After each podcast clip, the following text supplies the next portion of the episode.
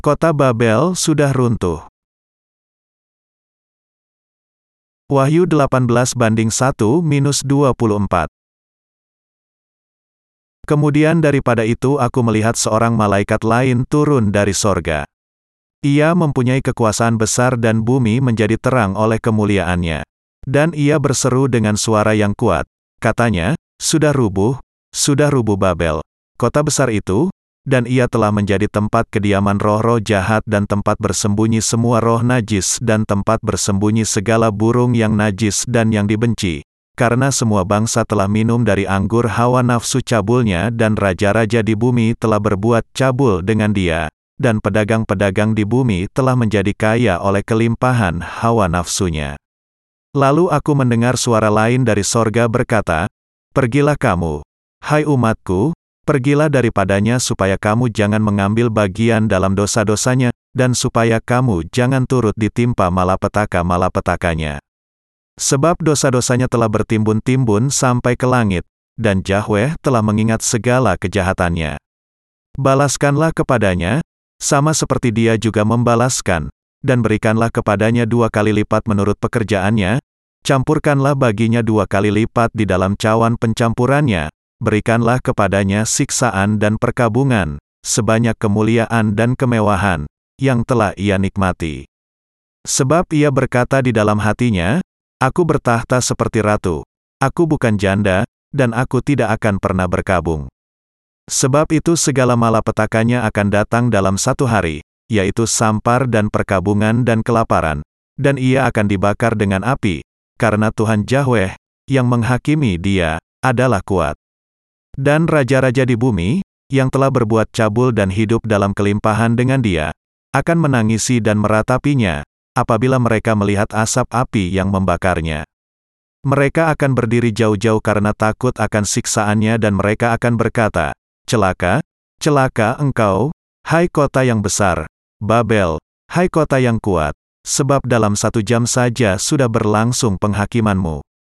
Dan pedagang-pedagang di bumi menangis dan berkabung karena dia, sebab tidak ada orang lagi yang membeli barang-barang mereka, yaitu barang-barang dagangan dari emas dan perak, permata dan mutiara, dari lenan halus dan kain ungu, dari sutera dan kain kirmizi, pelbagai jenis barang dari kayu yang harum baunya, pelbagai jenis barang dari gading, pelbagai jenis barang dari kayu yang mahal, dari tembaga, besi dan pualam, kulit manis dan rempah-rempah, wangi-wangian, mur dan kemenyan, anggur, minyak, tepung halus dan gandum, lembu sapi, domba, kuda dan kereta, budak dan bahkan nyawa manusia.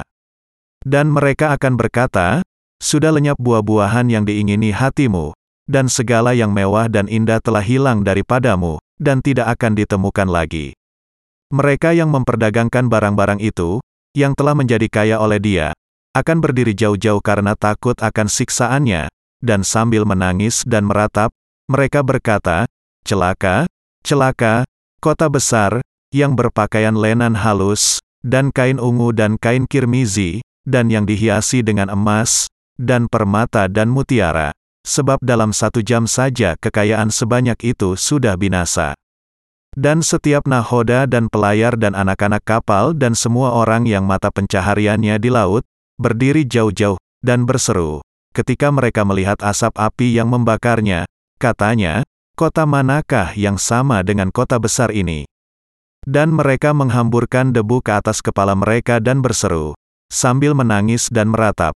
Katanya, celaka, celaka, kota besar, yang olehnya semua orang, yang mempunyai kapal di laut, telah menjadi kaya oleh barangnya yang mahal, sebab dalam satu jam saja ia sudah binasa. Bersukacitalah atas dia, hai sorga, dan kamu, hai orang-orang kudus, rasul-rasul dan nabi-nabi, karena Yahweh telah menjatuhkan hukuman atas dia karena kamu. Dan seorang malaikat yang kuat, mengangkat sebuah batu sebesar batu kilangan, lalu melemparkannya ke dalam laut, katanya, demikianlah Babel, kota besar itu, akan dilemparkan dengan keras ke bawah, dan ia tidak akan ditemukan lagi. Dan suara pemain-pemain kecapi dan penyanyi-penyanyi, dan peniup-peniup seruling dan sangkakala, tidak akan kedengaran lagi di dalammu, dan seorang yang ahli dalam sesuatu kesenian tidak akan ditemukan lagi di dalammu, dan suara kilangan tidak akan kedengaran lagi di dalammu. Dan cahaya lampu tidak akan bersinar lagi di dalammu, dan suara mempelai laki-laki dan pengantin perempuan tidak akan kedengaran lagi di dalammu. Karena pedagang-pedagangmu adalah pembesar-pembesar di bumi, oleh ilmu sihirmu semua bangsa disesatkan. Dan di dalamnya terdapat darah nabi-nabi dan orang-orang kudus dan darah semua orang yang dibunuh di bumi. Eksegese Ayat 1, Kemudian daripada itu aku melihat seorang malaikat lain turun dari sorga. Ia mempunyai kekuasaan besar dan bumi menjadi terang oleh kemuliaannya. Melalui hamba-hamba yang diutus Yahweh ke dunia ini untuk melakukan pekerjaannya, manusia bisa mendengarkan khotbah tentang berkat dan kutuk dari Yahweh. Untuk bebas dari segala dosa dan ketidakbahagiaan, karena itu, Anda semua harus menerima ke dalam hati Anda dan percaya kepada firman berkat rohani dari surga yang dihotbahkan oleh para hamba Yahweh. Ayat 2, Dan ia berseru dengan suara yang kuat, katanya, Sudah rubuh, sudah rubuh Babel, kota besar itu, dan ia telah menjadi tempat kediaman roh-roh jahat dan tempat bersembunyi semua roh najis dan tempat bersembunyi segala burung yang najis dan yang dibenci.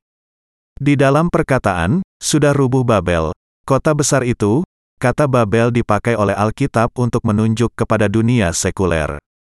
Di dalam perjanjian lama, sebagai contoh, kita menemukan kisah mengenai Menara Babel, Menara yang dibangun oleh manusia yang berusaha untuk meremehkan Yahweh dengan mengumpulkan kekuatan mereka bersama, yang kemudian diruntuhkan oleh Yahweh karena alasan ini.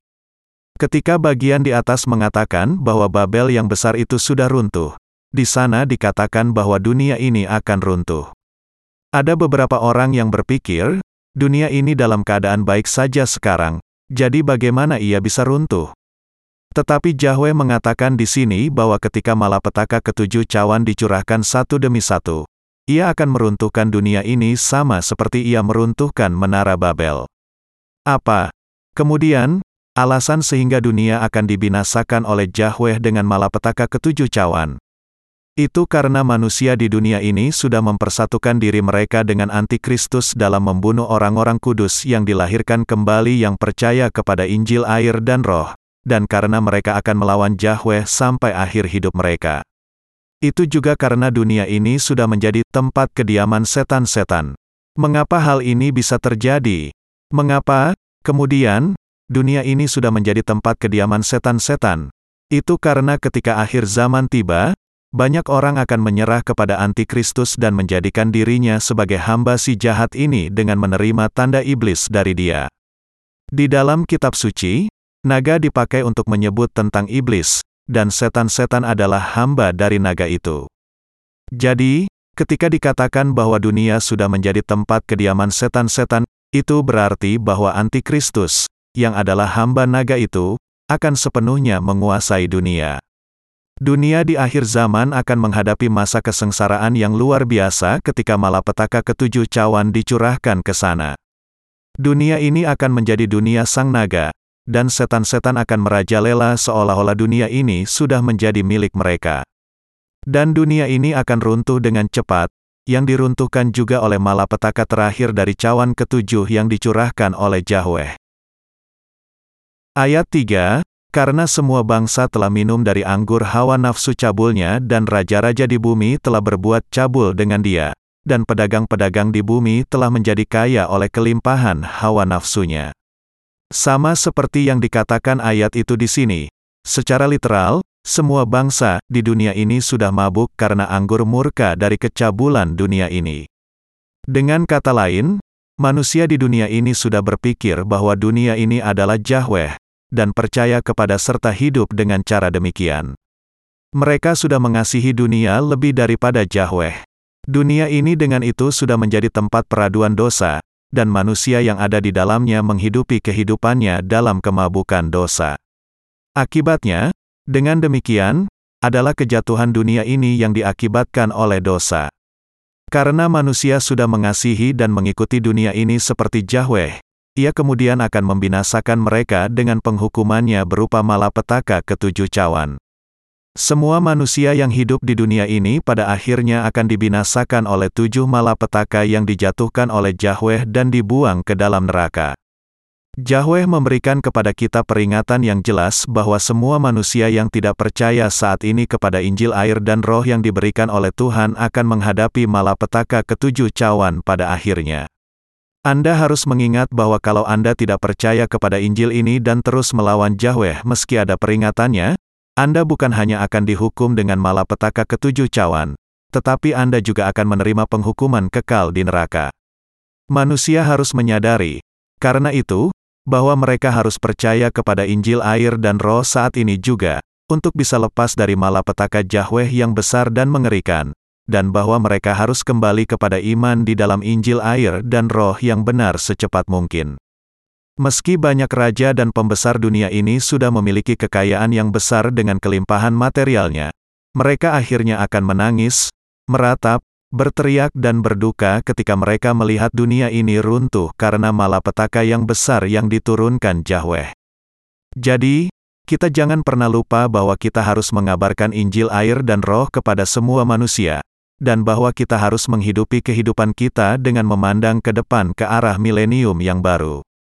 Kita harus membawa semua manusia kepada Injil air dan roh, sehingga semua manusia bisa lepas dari malapetaka yang besar. Ayat 4, Lalu aku mendengar suara lain dari sorga berkata, Pergilah kamu, hai umatku, pergilah daripadanya supaya kamu jangan mengambil bagian dalam dosa-dosanya, dan supaya kamu jangan turut ditimpa malapetaka-malapetakanya. Pergilah kamu, hai umatku, Pergilah daripadanya supaya kamu jangan mengambil bagian dalam dosa-dosanya, dan supaya kamu jangan turut ditimpa malapetaka-malapetakanya. Inilah firman Yahweh yang diucapkan kepada orang-orang kudusnya. Orang kudus tidak boleh, dengan kata lain, menjadi milik dunia akhir zaman dan hidup sebagai hambanya. Meskipun merek sudah menjadi orang-orang kudus sebelumnya, kalau mereka jatuh ke dalam dosa dunia di akhir zaman, mereka tidak akan bisa menghindar dari dihukum oleh Yahweh dengan malapetakanya yang mengerikan. Yahweh sedang mengatakan kepada semua orang-orang kudus, dengan kata lain, agar jangan menumpuk murkanya dengan menjadi hamba-hamba dari dunia ini. Ayat 5, Sebab dosa-dosanya telah bertimbun-timbun sampai ke langit, dan Yahweh telah mengingat segala kejahatannya.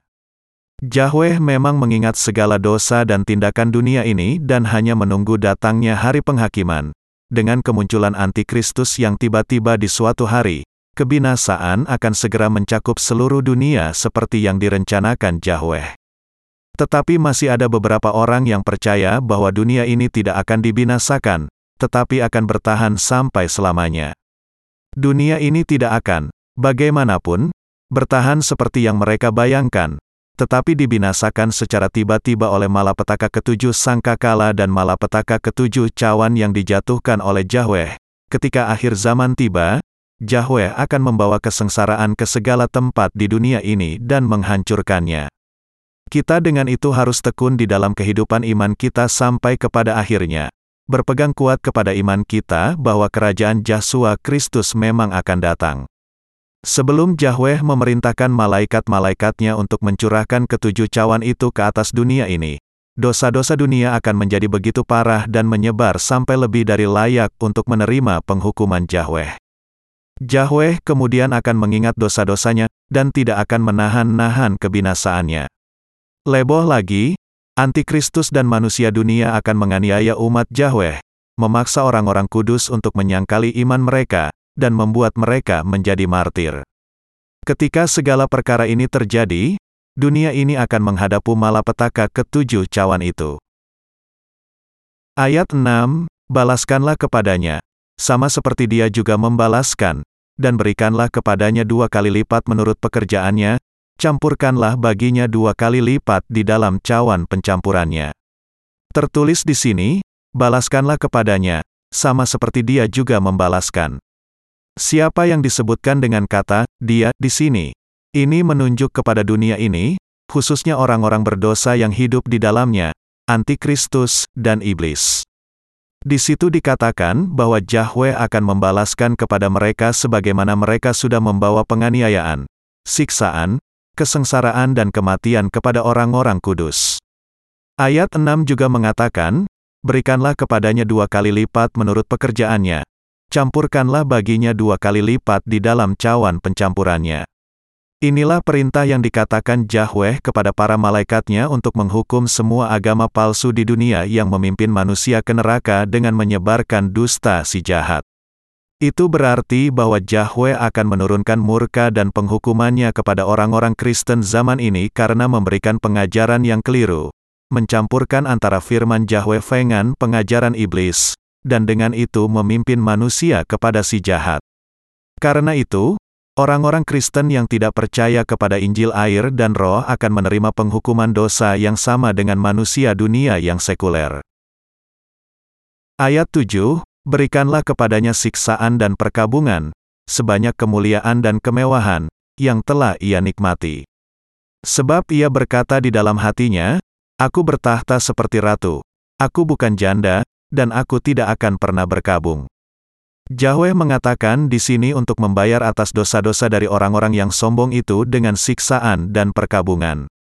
Untuk semua orang-orang yang mengaku beragama dunia yang tidak dilahirkan kembali, dan yang tidak percaya, orang-orang sekuler di dunia ini, Yahweh akan bertanya tentang dosa-dosa mereka dan menghukumnya. Namun mereka tetap sombong, dan berkata kepada diri sendiri, Aku bertahta seperti ratu. Aku bukan janda, dan aku tidak akan pernah berkabung. Yahweh kemudian akan menurunkan kepada mereka malapetaka yang membinasakan mereka. Dengan malapetaka besar yang diberikan oleh Yahweh, mereka semua akan menderita perkabungan karena kehilangan segala harta dunia mereka dan orang-orang yang mereka kasihi, pada saat yang sama. Ayat 8, Sebab itu segala malapetakanya akan datang dalam satu hari, yaitu sampar dan perkabungan dan kelaparan, dan ia akan dibakar dengan api, karena Tuhan Yahweh, yang menghakimi dia, adalah kuat.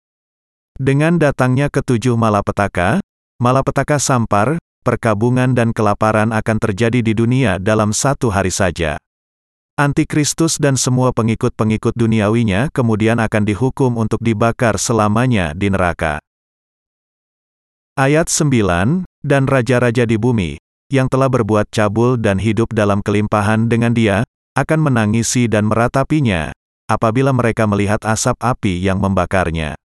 Manusia dan raja-raja di dunia ini akan menyaksikan dengan mata mereka sendiri dunia mereka ditelan api dan gempa bumi serta dibinasakan dengan malapetaka ketujuh cawan. Raja-raja dunia kemudian akan menangis dan meratap, karena kesedihan akan kehilangan yang mereka alami. Ayat 10, mereka akan berdiri jauh-jauh karena takut akan siksaannya dan mereka akan berkata, Celaka, celaka engkau, hai kota yang besar, Babel, hai kota yang kuat, sebab dalam satu jam saja sudah berlangsung penghakimanmu. Orang-orang yang tidak percaya bahwa dunia ini akan runtuh diserang oleh ketakutan ketika mereka melihat seluruh dunia memang diruntuhkan tepat di depan mata mereka. Di dunia yang bergelimang dengan segala keindahannya, penghukuman Yahweh akan datang dalam satu hari, dan itu akan runtuh sekaligus. Ayat 11-13, dan pedagang-pedagang di bumi menangis dan berkabung karena dia, sebab tidak ada orang lagi yang membeli barang-barang mereka, yaitu barang-barang dagangan dari emas dan perak, permata dan mutiara, dari lenan halus dan kain ungu, dari sutera dan kain kirmizi, pelbagai jenis barang dari kayu yang harum baunya, pelbagai jenis barang dari gading, pelbagai jenis barang dari kayu yang mahal, dari tembaga, besi dan pualam, kulit manis dan rempah-rempah, wangi-wangian, mur dan kemenyan, anggur, minyak, tepung halus dan gandum, lembu sapi, domba, kuda dan kereta, budak dan bahkan nyawa manusia. Siapa yang bisa membeli atau menjual sesuatu ketika kebinasaan dunia sudah terjadi? Pedagang-pedagang di dunia ini juga akan menangis dan meratap karena hilangnya dunia mereka. Ketika Yahweh mencurahkan malapetaka ketujuh cawan, tidak seorang pun di dunia ini yang akan membeli sesuatu. Dunia ini tidak akan bisa dibangun lagi, dan hanya kerajaan Kristus yang akan dibangun di atas puing-puingnya. Di sini ada daftar barang dagangan yang sangat mahal yang dipakai untuk mendandani diri manusia di dalam kemewahan sampai hari ini. Tetapi semua itu akan menjadi tidak berguna lagi hanya dalam satu hari, dan tidak ada seorang pun yang akan pernah mencari hal-hal duniawi yang seperti itu. Semua ini adalah yang diperdagangkan oleh agama-agama dunia. Agama-agama dunia sudah melakukan segala sesuatu yang bisa dibayangkan karena cinta mereka akan uang, tanpa ragu sedikit pun untuk menjual jiwa manusia untuk harga yang murah. Ayat 14-18, dan mereka akan berkata, sudah lenyap buah-buahan yang diingini hatimu, dan segala yang mewah dan indah telah hilang daripadamu, dan tidak akan ditemukan lagi. Mereka yang memperdagangkan barang-barang itu, yang telah menjadi kaya oleh dia, akan berdiri jauh-jauh karena takut akan siksaannya, dan sambil menangis dan meratap, mereka berkata, Celaka, celaka, kota besar, yang berpakaian lenan halus, dan kain ungu dan kain kirmizi, dan yang dihiasi dengan emas, dan permata dan mutiara, sebab dalam satu jam saja kekayaan sebanyak itu sudah binasa. Dan setiap nahoda dan pelayar dan anak-anak kapal dan semua orang yang mata pencahariannya di laut, berdiri jauh-jauh, dan berseru. Ketika mereka melihat asap api yang membakarnya, katanya, kota manakah yang sama dengan kota besar ini? Manusia kemudian tidak akan pernah lagi melihat harta dunia mereka lagi. Para pedagang yang sudah menjadi kaya di dunia ini akan menangis dan meratap saat mereka melihat dunia mereka runtuh. Mereka akan meratap dalam keputusasaan, karena ketika dunia ini runtuh, mereka juga akan jatuh dengannya, dan semua milik mereka yang mahal itu akan lenyap dalam satu hari saja.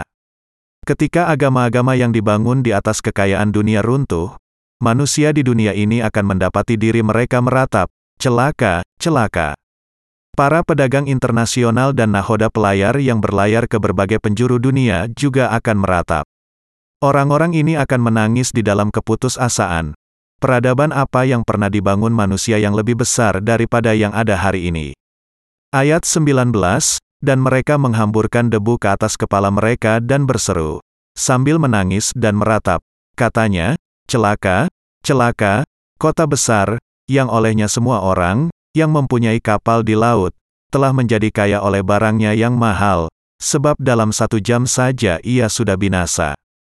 Melihat dunia ini diruntuhkan oleh malapetaka ketujuh cawan, semua yang berpikir bahwa dunia ini akan bertahan sampai selamanya akan meratap dengan duka cita yang dalam.